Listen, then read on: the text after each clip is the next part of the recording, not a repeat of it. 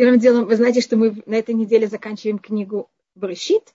Кроме того, то, что вы спросили, у нас есть понятие, которое называется садана дарахаду, что значит, что мир, э, дорога э, земли такая же. Это точный перевод этого выражения на арамейского, что значит, что люди никак не изменились. Мы точно такие же, как это было 5782 года назад, когда мы были сотворены. Понимаете, что я имею в виду? Мы, как существа, мы остались точно такие же, с такими же нуждами, такими же психологическими проблемами. А то, что в моих глазах наши недельные глаза пока э, рассматривает, конечно, есть очень много сторон в нашей недельной главе. Это одна вещь такая, что у нас, у Якова есть 12 детей. Даже в какой-то мере можно их рассмотреть в нашей недельной главе как 14.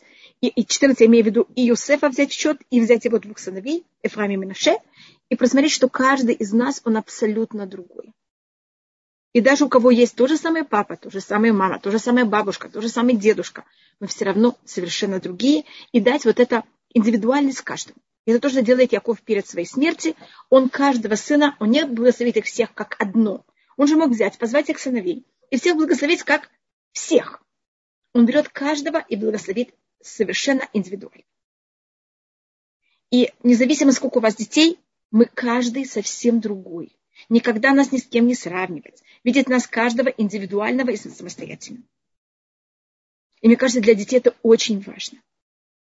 В нашей семье нас было четверо, и мне кажется, мы очень разные. Если кто-то знает, может быть, наш, э, нас. И родители никогда не пробовали нас вести в одну струю. Дали каждому из нас свое, как мы хотим развиваться и кто мы такие. И также у них не было такого желания взять себя и одеть себя на нас. Значит, я такой, поэтому мой сын должен быть такой так же. Нет, каждый индивидуальный.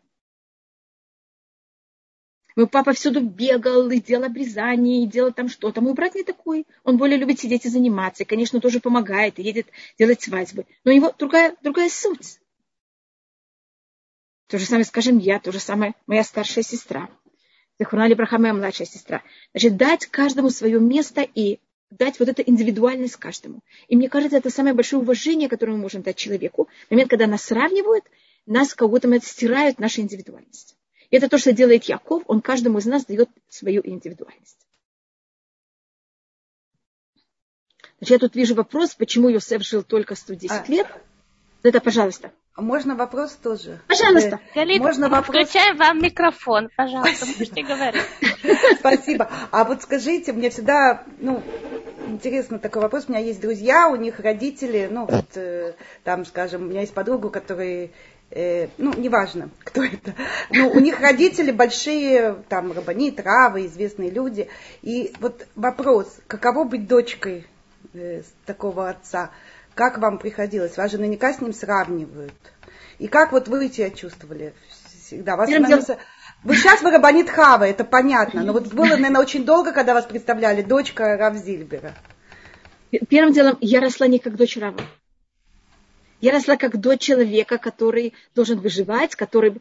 А, я вам скажу, как это. Значит, папа родился в Казани, и там папа в Казани был, да, очень известным человеком. Его отец был Рав, он был сын Рава, он также был достаточно известный математик, он был очень успешный студент в Казанском университете. Потом он из, Таш... Э, из Казани перебежал в Ташкент в 1960 году, э, так как хотели забрать моего брата и сестры. В Ташкенте мой папа был никто. Никто не знал его прошлое, никто не знал его отца. Мы были, понимаете, как и папа тоже достал, достаточно старался скрыть себя, чтобы не выделяться. Поэтому я росла как человека, который в какой-то мере немножко... Папа был очень замешан, как помочь людям. Но в плане того, чтобы люди папу уважали, я этого вообще не чувствовала. Поэтому я... Э, потом, когда мы приехали в Израиль, мы снова приехали совершенно чужие. Понимаете, нас никто не знает. Значит, это снова, папа, конечно, всем помогает. У меня, я росла с очень большим ощущением, что мы всем обязаны. Кто приходит к нам в дом, мы обязаны их принять, мы даже обязаны им дать. Я думаю, что это тоже вот эта вещь, понятие эм, рава, которому папа так родился от своих родителей и его родители, это понятие, что вы обязаны обществу. Вот это у нас в доме было очень э, воспитано. Мы обязаны всем. Не что мы там обязаны, там, понимаете, как это. Но если люди пришли, мы должны их принять. У нас есть ответственность перед людьми. Но у людей к нам никакой. Вы понимаете, как это? Мы ничего от никого не просим, никто нам ничего не обязан никогда, а мы да. Это как я росла. И мой папа стал, я думаю, известным человеком, когда я уже была достаточно очень взрослым человеком. Когда он получил как будто свое такое известность. Поэтому я не могу никогда сказать, что я росла как дочь, понимаете, когда другие люди его как-то уважают. Но в таком уровне, как я этого ощущала. Скажем, я росла в Израиле в школе, а, я помню, был у нас такой преподаватель, он э, жил очень, он даже писал также о истории Израиля. Он вошел в наш класс, он преподавал историю, и там он читает фамилии, и он начинает каждой девочке говорить, а, у тебя дядя такой, папа такой, дедушка такой, да я того знаю, того знаю. А я знаю заранее, что меня никто не будет знать. Понимаете, я же пришелец. Моя фамилия никому ничего не скажет.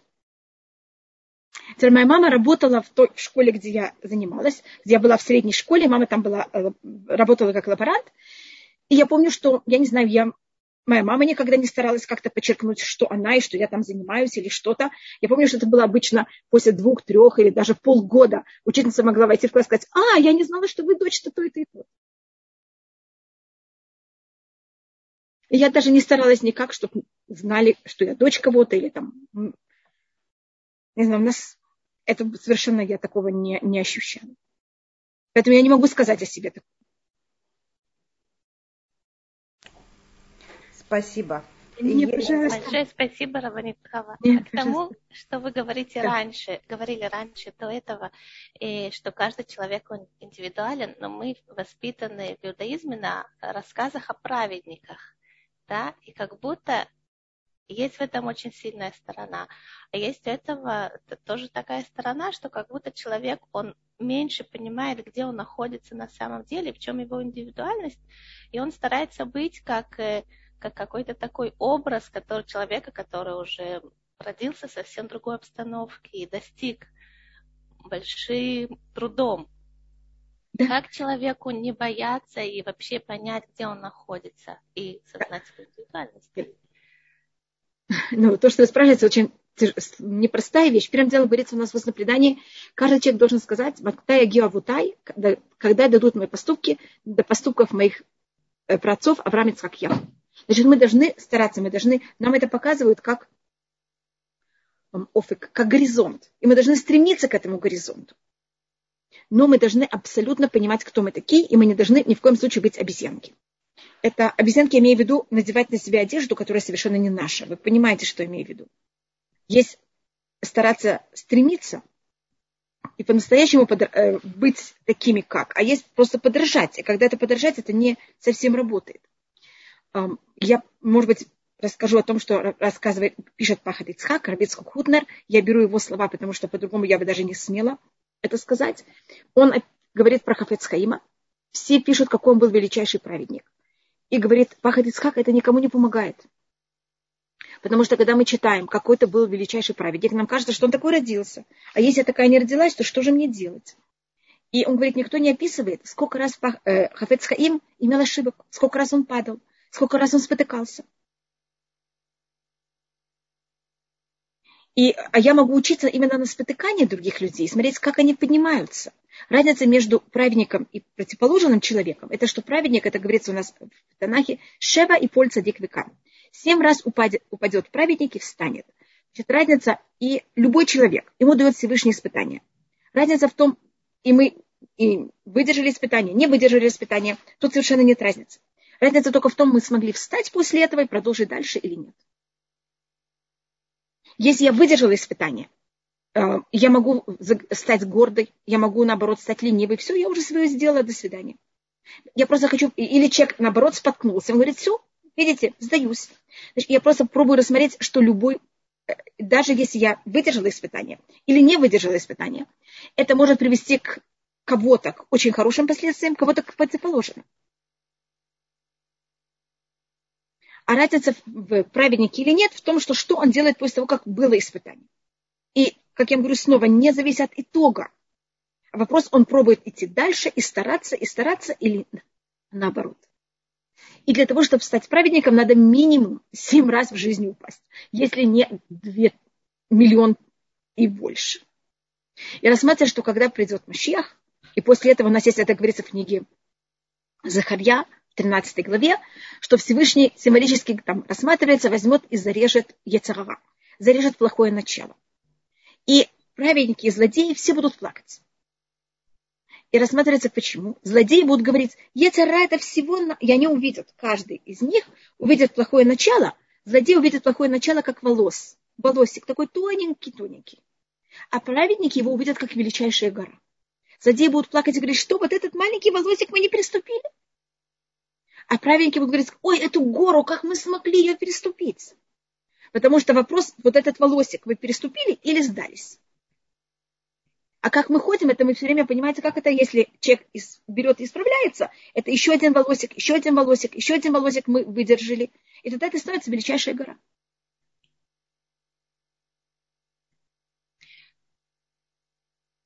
Спасибо, Рабанит. А такой вопрос, когда Яков благословляет всех э, своих сыновей, всех колен, но сейчас у нас только два колена. Значит, у вас есть книга про и значит ли это, что в каждом из нас есть что-то от каждого колена, или, или эти благословения, которые были им даны, они как бы для нас потеряны сейчас? Первым делом говорится «Вешке вехато бирахутам». И человек, как его благословение, благословил их, а не говорится «благословил его». Понятно, как это? Значит, если должно было быть сказано и каждого из них, он благословил как его благословение. А говорится, он благословил каждого из них как их благословений в Ишке Бехато Бирах Утам, их в множественном числе. Говорится об этом, что он всем дал все, но каждому дал что-то более э, доминантное. Поэтому первым делом в каждом у нас есть все, мы все потомки Якова, только у нас какая-то черта более э, проявленная и более доминантная. Но у нас есть, первым делом мы даже два с половиной колена, потому что у нас есть колено Иуда, колено Бенямин и пол колена Леви. И у нас рассматривается, и это говорится в книге Э, царей в книге Девреамим, что в какой-то момент, когда Ассирия пала, а, мы послали, мы, я имею в виду колено Иуда, послала посланников другим коленам и позвала их к себе. И часть других колен отозвались и пришли к нам. Поэтому среди нас есть в какой-то мере эм, сказать, осколки всех колен. И, а так как мы все переженились непонятно сколько раз, поэтому я думаю, что в каждом из нас есть какая-то крупица каждого колена, и это вопрос, насколько мы только можем это взять и проявить. А, я думаю, особенно русские евреи, мы очень, а, как можно сказать, мы тузбахим, закомплексованы. Комплексованы.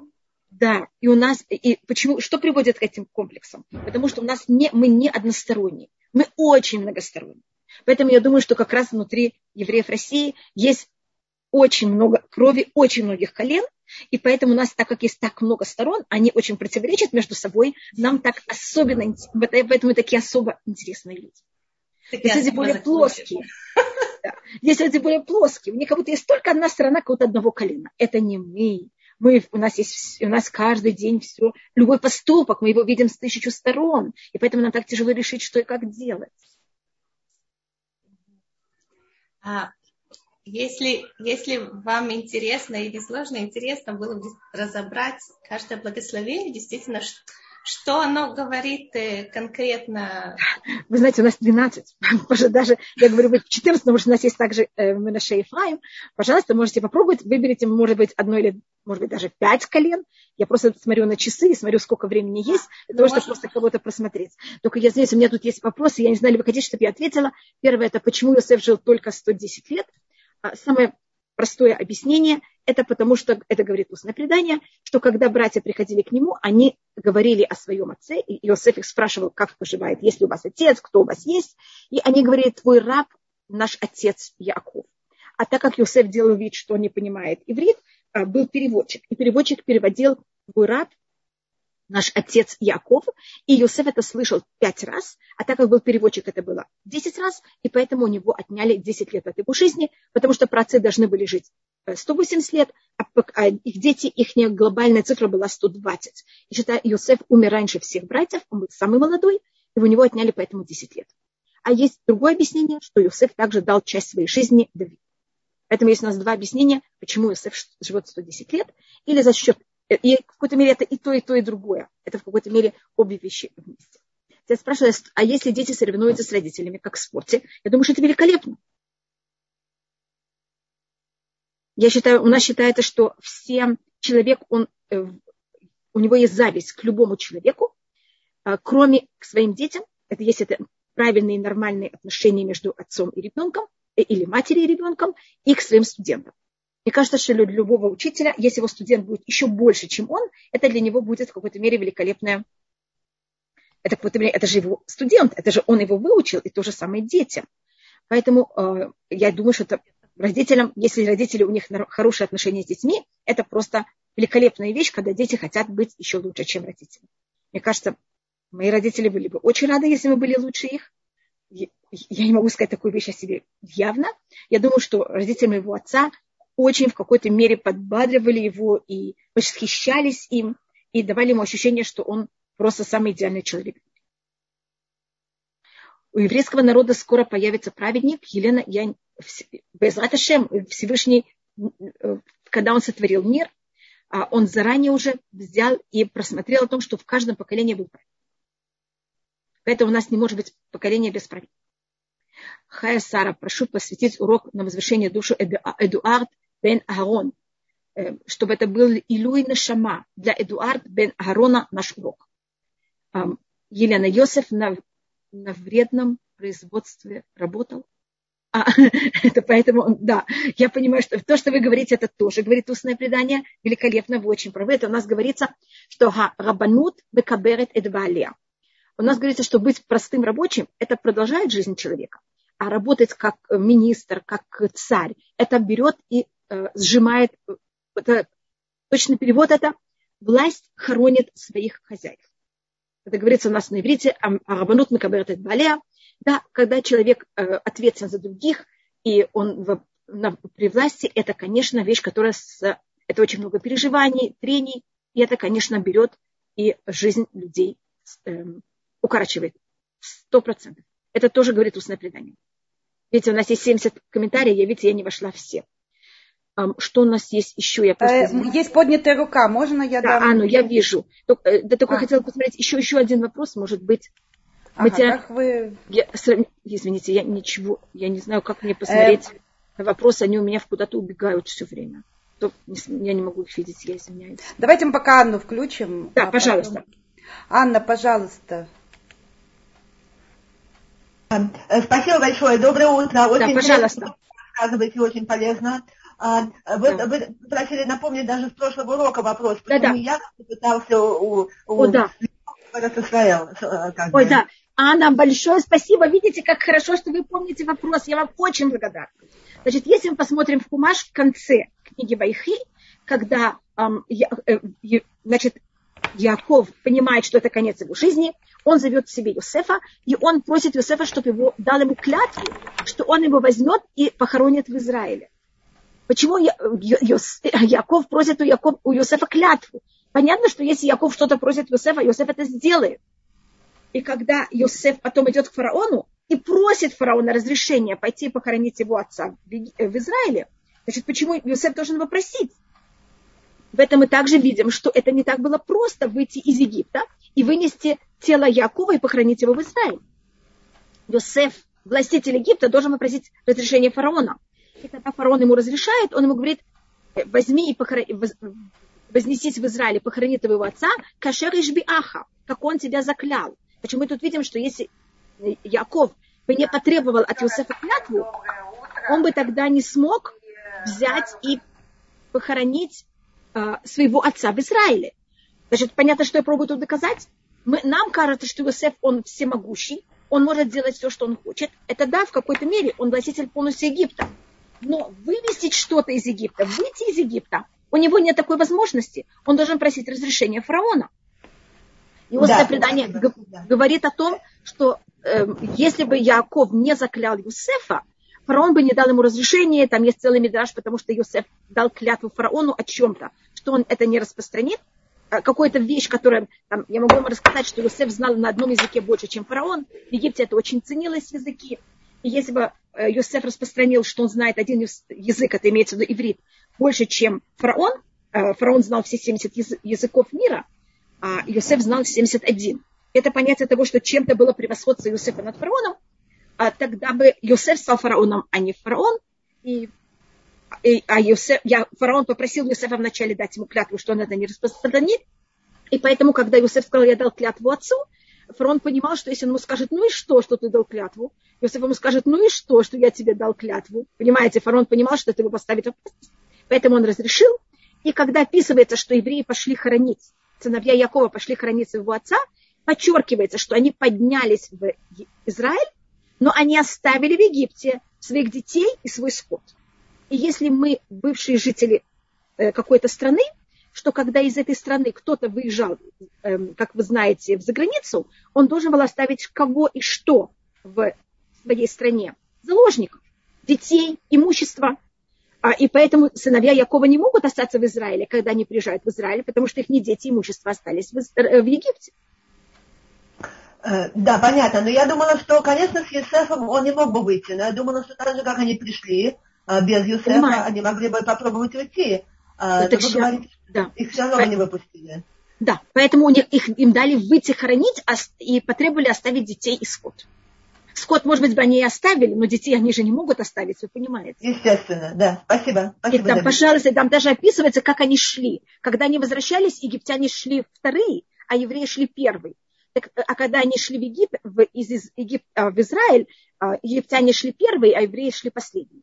И в устном предании одном э, комментарии говорит, что это было как-то сначала они не очень уважали евреев, а когда евреи возвращались, они их уже намного более уважали, и поэтому дали евреям быть первыми, потому что они увидели почет, который получил Яков. А другой объяснение говорит, что это был в какой-то мере караул. И поэтому караул шел э, за евреями, а евреи шли первые в Египет. Понимаете, это был как конвой. Да, понятно. Спасибо. Спасибо Нет, большое. пожалуйста. Пожалуйста. Нет, спасибо, Анна, что вы помните вопрос. А то, видите, я прошу, а потом я сама забываю. Очень вам благодарна. Большое спасибо. Гали, доброе утро. Это, э, вот это к вам, Оля. Это, э, нет, нет, это просят посвятить урок. Вот посмотрите, да. посвятить урок Рифа Шлема, Валентина, Бат Надежда.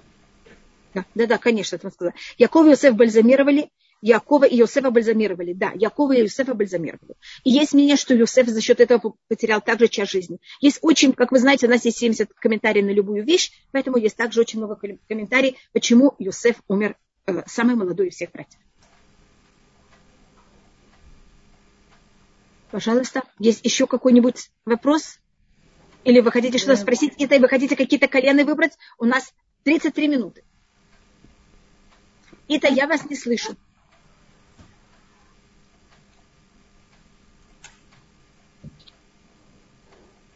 Слышно? Да, великолепно. Меня есть я какой... Да, да, конечно. Если я какой-то а, вопрос не прочитала, я извиняюсь. Я говорю, но не слышу. Ну ладно. Я понимаю, извините. Про, про вы, не слышите мой, вы не слышите мой ответ? Не слышите?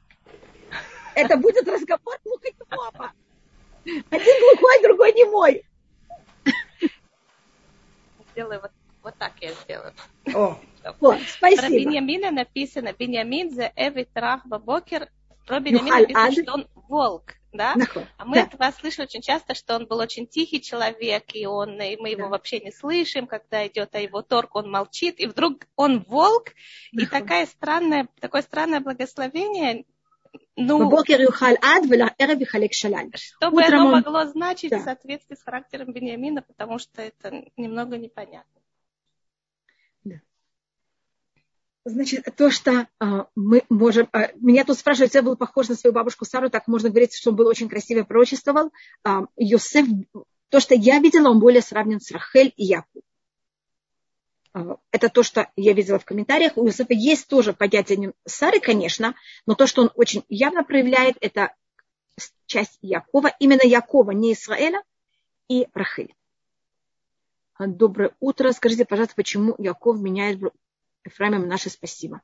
О, да, это тоже очень интересная вещь. Спрашивает Ирина Беляева, после Гиура какому колену принадлежит человек? Это у нас тоже очень сложный вопрос. Считается, что глобально э, человек, который делает Гиур, имеет полное право взять и примкнуть к какому колену он хочет. Скажем, это может быть колено того рава, который взял и сделал ему Гиур. И это у нас тоже рассматривается, что это так будет также в будущем, когда придет Машех, где э, эти люди будут распос... эм, э, как находиться. Поэтому человек, когда делает дюр, может выбрать, какой он хочет эм, носах, как он хочет молиться, он хочет быть сфаради, ашкнази. Это его полный выбор. А, значит, пожалуйста, вы спросили про колено Бенямин. А, и что это такое? Значит, у Юс, э, Бенямин, у него есть несколько сторон. Одна сторона Бенямина это да, он очень тихий, он неразговорчивый, у него есть эта сторона, с другой стороны, у него есть также, и он, и почему он сравнивается с волком, он, э, значит, он не лев. Иуда лев. Вы замечаете разницу между львом и между волком. Лев имеет гриву, лев имеет власть, лев имеет место проявления. А волк нет. Волк серый. Мы говорим серый волк. Что такое серый волк? А вы как раз идете сегодня в сером. А, также, если я не... не а, еще и он ночной зверь. Волк. Да, он ночной зверь. Значит, это тоже рассматривается его благословение. Говорится, бабокеру халь адвель эрве халек шалаль. Бениамин проявляет себя в, вернее, в место столкновения дня и ночи. Это утром и вечером.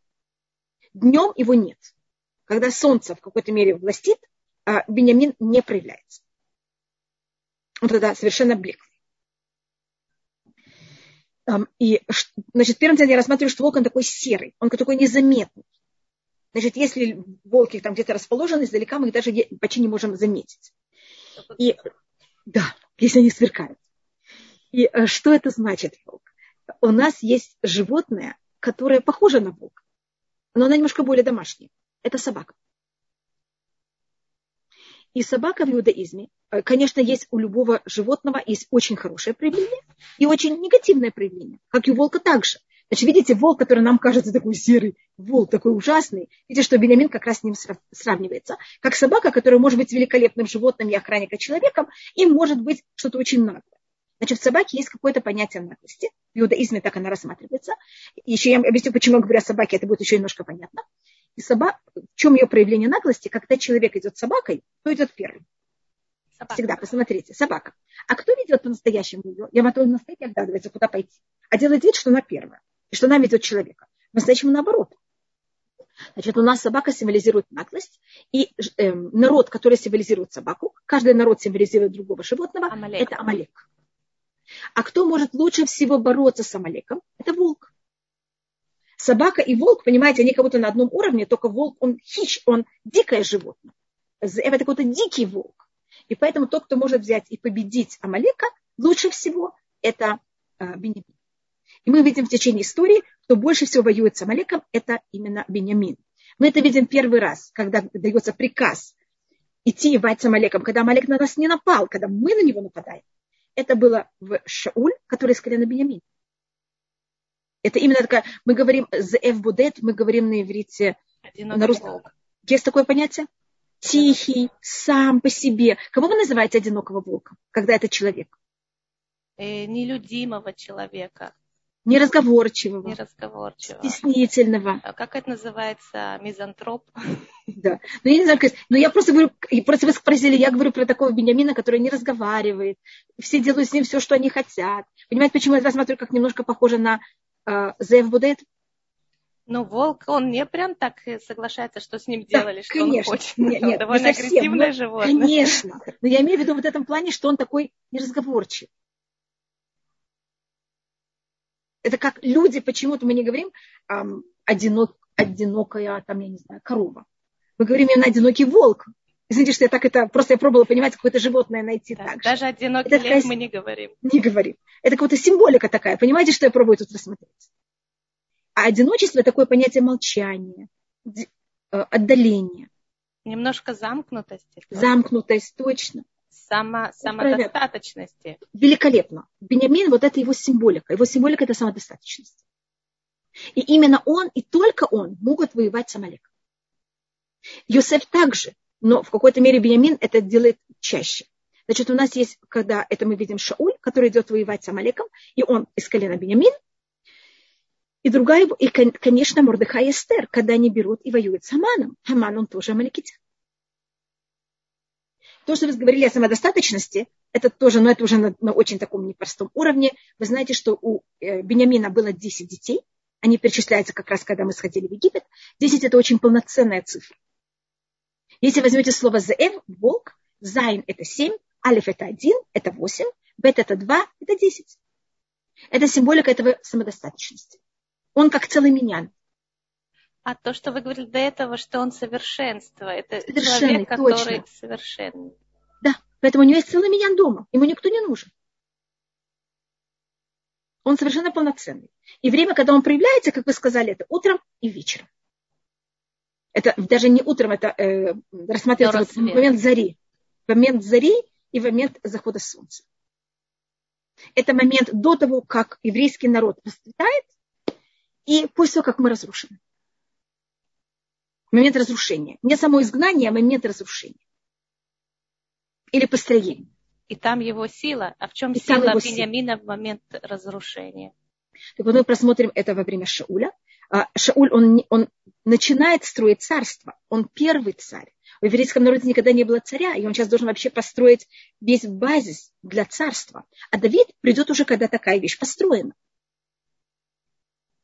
Давид это уже начало утра, это уже это не просто, это уже как будто, понимаете, как середина утра. Шлюмо это уже полдень, поэтому это шалем, понимаете, это вот такая целость. А говорит ли, что... Извините, извините, я только должна что-то сделать, извините меня. А, а я пока воспользуюсь паузой и, как всегда, попрошу материально поддержать наш проект. И сейчас я Сейчас я дам ссылочку, а те, кто нас сейчас слушает в записи, пожалуйста, мой телефон 972 52 750 49 62. 750, 972 52 750 49 62. Пожалуйста, без вашей помощи нам не, мы не сможем двигаться дальше. Извините. Спасибо. Рабанитха, значит ли это, что основной удар нацистов, которые были, как известно, Малек, он пришелся на ашкенадское еврейство? Конечно, конечно. И как вы замечаете, это очень символично. Животное, которое они пользовались, было какое? Немецкая овчарка.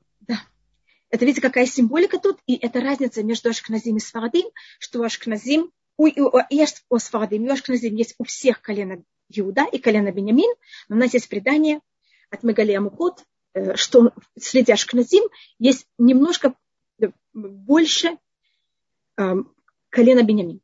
И это то, что создает вот эту разницу между э, ментальностью Ашкназим и Сфарадим. Но тогда у меня такой вопрос возникает. Если Амалек, его задача в том, чтобы и посеять сомнения в вере, да, о как бы сделать... Я не слышала вас. Вы слышите меня? Да-да-да. Если задача Амалека духовная это посеять сомнения в вере, да, да, как бы посеять сомнения, то на самом деле именно восточные евреи, они более крепки в вере, а ашкенадские евреи, как бы у них это не от сердца, это от, от разума, и они менее в вере, как бы можно сказать, восточные евреи более сильные в этом, да? Поэтому, Почему именно они должны... Поэтому у кого, кому, кому надо больше заниматься а, физкультурой и накачивать, э, как это называется, мускулы? Те, у кого мускулы очень сильные, те, у кого они слабые. Ну, кому ну, слабые? Так вы понимаете сами ответ. Так если это уже давно в благословении, что он именно то оружие, которое может с ним воевать, оказывается, он не оружие, он только может из себя сделать это оружие, да, если он сильно конечно. постарается. Конечно. И это то, что он должен все время делать и все время иметь, этим заниматься. А если он совершенство, ему ничего не надо делать, он же самодостаточный. Что он? Скажите, да. кто себя ощущает совершенным и превосходит над всеми? Ну, гордец. Да, и кто из евреев больше так себя ощущает? Ой, Ашкеназим или Сфарадим? Извините, что я так некрасиво говорю. Ашкеназим, они большие снобы. Не, мы все, у нас у всех есть все свое. Но есть это ощущение совершенствия своего, то, что называется эрхацми. Понимаете, как это? Мы не будем высказывать ничего, мы будем, если нас оскорбят, будут оскорблять, мы уйдем в сторону. А если вы скажете все, что они думают? Это, это, это гордость, может быть, это ясно. Чувство превосходства над другими. Да. Как бы мы считаемся немножко больше э, колена Бениамина, поэтому, конечно, евреи Ашкназим пережили какой-то мере немного больше страданий, чем с Фарадим, но это уже э, связано еще с одной стороной Бениамина, который рождается, когда умирает его мать. Снова очень символически, только не иду это объяснять только. Я не знаю, если я скажу эту фразу, вы меня не съедите после этого. Но вы знаете, мы что Рахель это... Мы хотели. Я не знаю, нет, только меня не съедайте на это, ничего не спрашивайте, я только это говорю, ничего не объясняю. Это тоже ужасно, что я сейчас скажу. Вы знаете, что Рахель, она, перевод этого слова, это значит овечка. И она умирает, когда она рождает Бениамина, который волк. Вау. Но я это не объясняю. Просто вы это спросили, и я просто это сказала только. Uh-huh. Значит, нахон у Бениамина есть эта вещь, и также в этом благословении по э, Ункелус, это, э, это рассматривает, что это понятие того, что на территории Бениамина будет храм, и будут приносить жертвы утром и вечером, утром и вечером до захода солнца. А другая вещь, это вот это понятие, что это Шауль, это Эстер, который проявляется именно во время изгнания. Это после того, как был разрушен первый храм и перед построением второго храма. Это период, когда проявляются, проявляется колено Бенемин. А когда построен храм, тогда проявляется намного более потом Леа. Рахель рассматривается, и особенно Бенемин, как основа, как фундамент, а Леа, ее потомки рассматриваются как само здание. Фундамент вы видите во время построения, и если, не дай бог, построение разрушено. И это ночь. А день, это, понимаете, когда уже все построено, есть у вас дом. И тогда никто не знает про фундамент, и даже никто не знает, что он есть. Это не очень приятное состояние. Вы знаете, обдумывая ваши слова, действительно можно найти в истории ашкенадского еврейства, я имею в виду крестовые походы и да. евреи Ман, да, действительно невероятные примеры веры, какой-то да. просто надчеловеческого героизма. А с другой стороны, смотря на себя сейчас, на наше поколение, и я теряюсь, как мы можем действительно работать над верой, ведь у нас все идет от головы.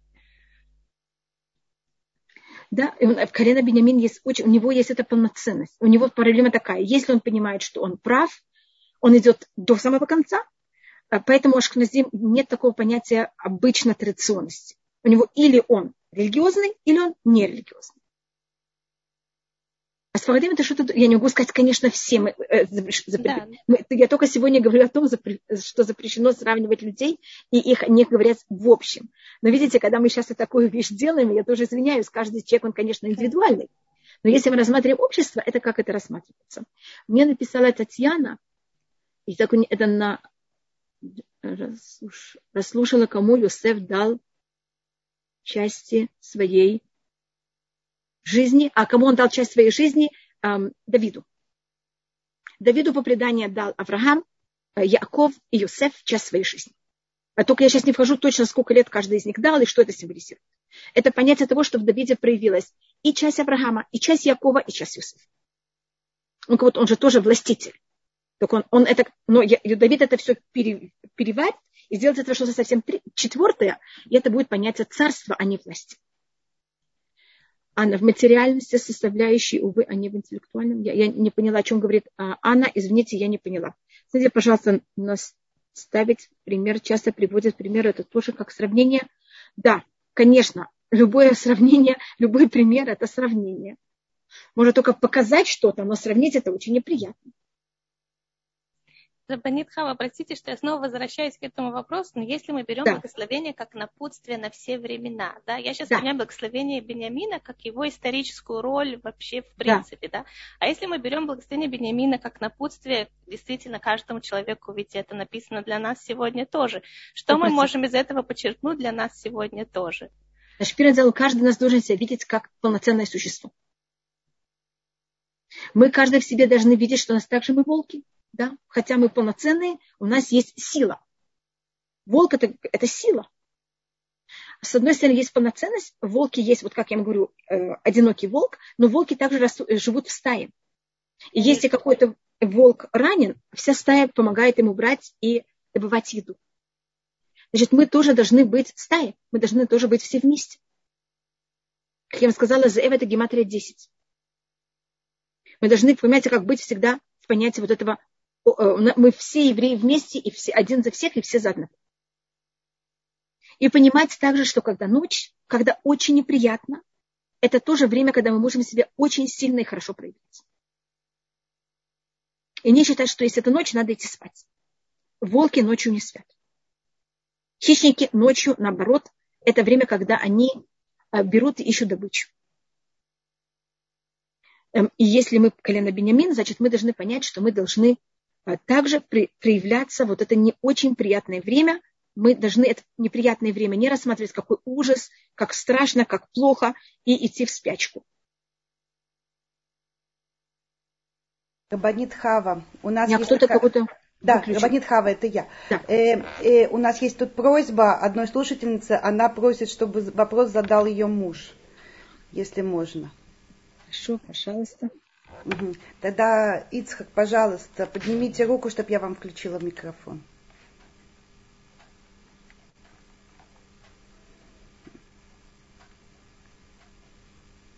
Ага, вот, я вижу. Да, пожалуйста, вы можете задать свой вопрос. Ицхак, у вас включен микрофон. Да, меня слышно? Да, да, вас слышно. Добрый день, Рабанит, добрый день всем участникам. Э, вопрос такой, поскольку мы заканчиваем э, книгу Берешит. Да, да. Вопрос такой. Э, братья э, собрались вместе и э, сделали суд Йосефу. Э, и привлекли даже Шхину. И, так сказать, они паску, что э, его надо убить. Вопрос такой. Э, в их поколении есть Гдолядор. Глава поколения. Это их отец. Почему? Почему они принимают решение, почему они принимают решение такое, как бы, э, горали, да? Почему они принимают решение, не привлекая и не советуясь э, с Гдолядор? Вы совершенно правы. Это а, очень сложный вопрос, конечно, и это также вещь, которая для нас, как учиться, как себя вести, очень тяжело. тяжело. Кроме того, в это время не только живет Яков, в это время живет Ицхак. Ицхак живет еще 12 лет. Да. И в день, когда умрет Ицхак, примерно в то время, когда умрет Ицхак, а, в это время также Юсеф выйдет из тюрьмы. И меня кто-то спросил, есть сравнение между Ицхаком, Йосефом и Сарой? Есть какое-то сравнение между Ицха, э, Йосефом и Ицхаком? Поэтому в момент, когда Ицхак умирает, Йосеф выходит из тюрьмы, а, а как вы знаете, Ицхак был похож на Сару. Значит, у нас это сравнение идет не прямо с Сарой. Понимаете, как это идет? Кого-то Сара, Ицхак, Йосеф. Я просто сказала, что Йосеф похож на Яков э, и Рахель. Э, это больше всего. Но у него также есть сторона, которая его связывает очень сильно с Ицхаком. И за счет этого также, конечно, с Сарой. А то, что кто-то сказал, это в какой-то мере очень правильно. Просто хотел сказать, что более доминантно. И братья не советуются ни с Ицхаком, ни с Яковом. Почему они советуются с Яковом? Это так как они считают, что Яков очень любит Юсефа.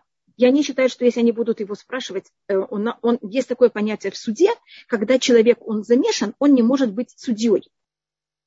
И также есть у них еще одна проблема, что Юсеф, они считают, что они защищают отца от Юсефа. Потому что то, что вы, вынесло приговор Йосефу, а этот смертный приговор Йосефа, это было, что он рассказал братьям, что ему снится, что солнце и луна поклоняются ему. Вы знаете, кто такой солнце? Да, это Яков. Это Яков. Значит, Йосеф хочет поработить отца. Теперь Йосеф рассказывает это отцу. И отец это ничего не делает. И братья считают, что еще немножко Йосеф возьмет и будет властить над Яковом. И поэтому они решили убить его. Это было в какой-то мере для, в их глазах а, защита Якова. И это было в какой-то мере, как вы знаете, конечно, не совсем правильно. Но устное предание говорит, что это Всевышний их специально так запутал, для того, чтобы они сошли в Египет в какой-то мере в правильной форме. Но вы очень правы вашим вопросом. Это считается главной проблемой братьев, что они не спросили Якова и Ицхака. Спасибо. Не-не, пожалуйста. Только извините, что я Спасибо. вела ваше имя тоже, потому что, видите, вы спросили про Якова, а я вам даже добавила Ицхака.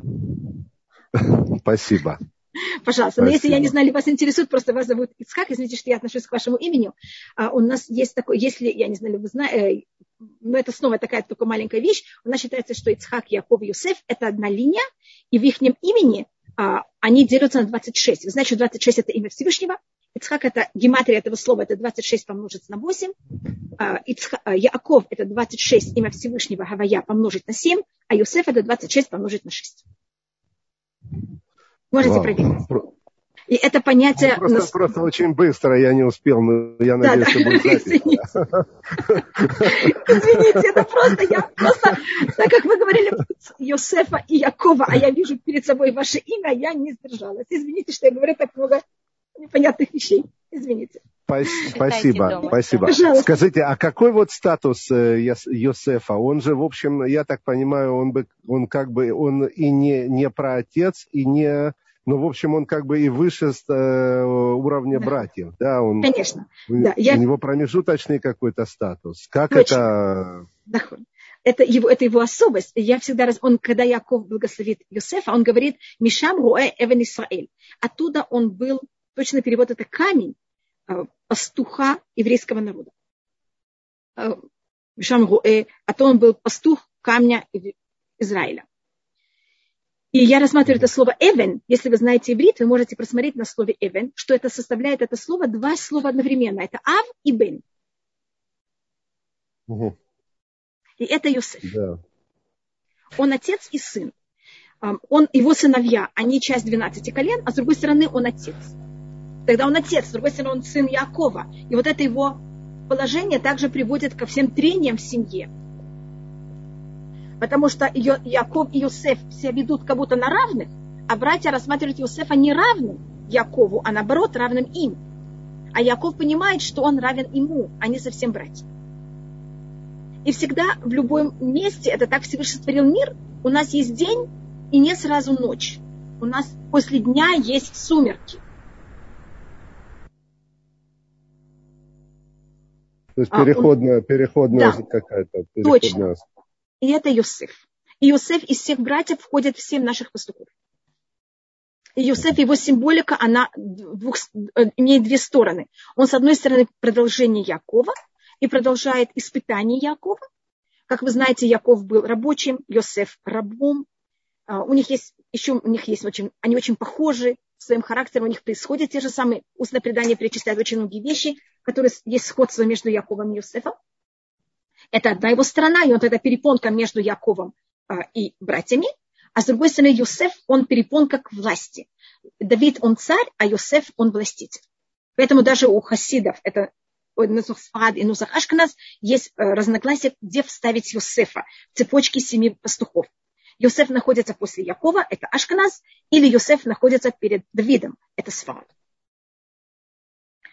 Но это снова мы уже ушли совсем, извините, что я так распространилась. Какой есть Не, еще очень, вопрос? Очень интересно. Спасибо вам большое, спасибо. Рабанит. Пожалуйста, пожалуйста. Галит, Галит, большое спасибо за возможность задать вопрос. Пожалуйста. Нет, пожалуйста. Спасибо. Пожалуйста. А, какой, э, скажите, что мне тут есть, мне сказали, что хотят посмотреть колено Иуда. У нас есть 8 минут. А, человек, или мы все принадлежим колену. Я думаю, что мы все, меня спрашивают, какому, Рина, какому колену мы принадлежим. Я думаю, что у всех у нас есть, конечно, кровь колена Иуда. Видите, мы все называемся Иудим. А, но у нас, у каждого есть какое-то, еще какое-то вкрапление. И зависит у кого. Есть у нас люди, которые у них есть явно более доминантно колено Бенямин, есть у кого более доминантно колено Леви. И есть также и другие колена. Я знаю, что есть люди, у которых есть предание, что они от колена Ефраим наше время от колена Ифраим? Да. Каким образом? У них такое предание. А как они спаслись? Как они... они потом, как я вам сказала, после того, как Ассирия пала, мы позвали их к себе, и кто-то из них пришел к нам. Это то, что называется Пнеймуше? И нет. нет. Это просто, это было, это описывается в книге э, Девреамим, второй. Это во время царя Юшья, во время царя Хискияу, а, а мы брали их, звали к себе. Ирмияу их звал, Хискияу их звал. И каждый раз были кто-то, кто приходил. И с нами оставался, и среди нас перемешивался. Действительно интересно, если бы вы рассказали подробнее о колене Иуда, потому что если это мы перемешаны, значит, у нас есть. Да, Только конечно, последний вопрос про колено Бениамина. Вы сказали, что когда да. ночь волк выходит на охоту, добывает добычу. Да? Да. какую добычу может добывать человек, когда он выходит ночью своей жизни на охоту? Значит, первым делом это борьба за веру. А ночь – это время, когда мы верим. В нем я вижу, в нем мне не нужно бороться за веру.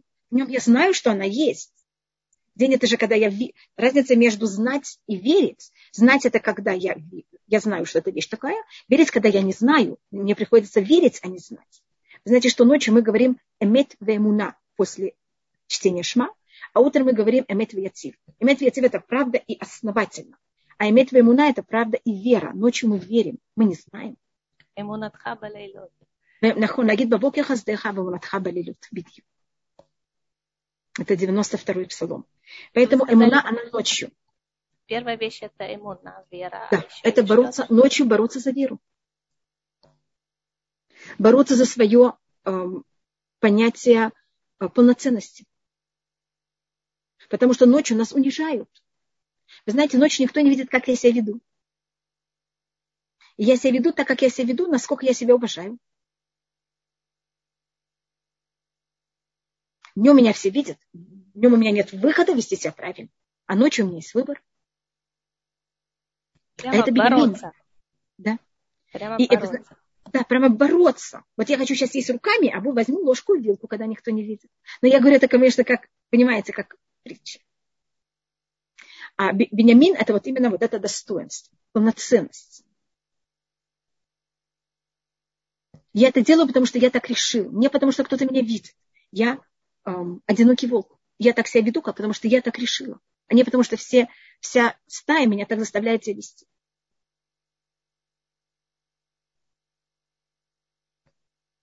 Но Это, мне кажется, еще тащит это, курицы из курятников в поселке. Но этим, если вы знаете, он приводит к тому, что он есть меньше болезней у кур. Потому что таких кур он обычно ловит.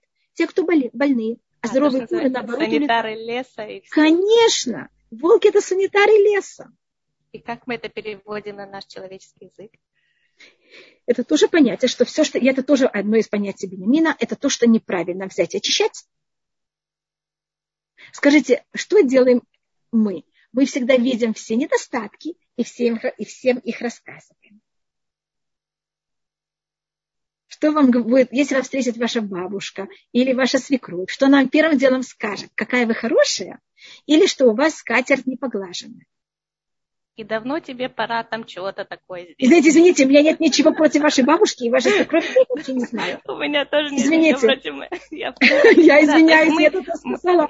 Это только символически, я очень совершенно не извиняюсь, никогда с ней встречалась, ничего не имела в виду. Извините, что я так нехорошо сказала. но я понимаю, что вы, вы описываете культуру поведения, не конкретно да. бабушку. Так что Хас нет... ни в коем случае. Нет, Скажем, я, я знаю, что моя бабушка, а мать моего отца, бы так никогда не сказала. Она бы сказала, ой, как у вас хорошо, как у вас великолепно. А есть люди, которые скажут, видите, она не будет помогать нам, как себя вести. Я таких людей называю санитары леса. Это, конечно, очень правильно, но это не всегда так приятно. Это волк. Но это очень также помогает. Конечно, это очень важно. Любит Я на, наоборот. Да, но и покусать не чтобы кусать. Они имеют в виду честно, искренне помочь. Я только имела в виду это специально показать, что когда нам говорят вот эти все вещи, это не потому, что нас хотят кусать. Мы почему-то так себя чувствуем. А эти люди настоящие, настоящие санитары леса и хотят нам очень помочь. И мы должны это понимать как помощь. Но мы же тоже волки, мы должны быть такие сильные. Конечно, мы должны быть волки, а не с какой-то непонятной кожей, когда нас кусают, мы сразу в какой-то а мере начинаем плакать. Да. Ясно. Спасибо большое. Если есть несколько минут, отнестись к Есть две минуты. Ой. Да, можно что-то рассмотреть про колено Иуда. Иуда совершенно противоположен. Иуда, он лев. У него есть грива. Го Арье Иуда. И а, Яков в последние минуты, значит, у нас есть предание, что Яков подозревал. Он же не знал, что произошло с Иосифом, и он подозревал Иуда. Он считал, что единственный, кто может разорвать Иосифа, это Иуда. И в последний момент перед его смертью ему раскрывается Всевышний, то, что говорится, как сказал как раз предыдущий, э, то, что говорил перед нами, он сказал о том, что они щитфушхина и магем, они также как будто объединили Всевышнего вместе с ними, когда они решили продать э, хотели убить, но, конечно, продали. А, а тут в какой-то мере Всевышний разговаривает с ним.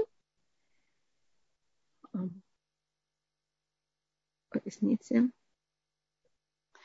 И тогда а, Яков, он знает, что точно произошло, и тогда он говорит, Иуда, я тебя подозревал, а ты не сделал это. Митеров бни алита, ты не разорвал моего сына.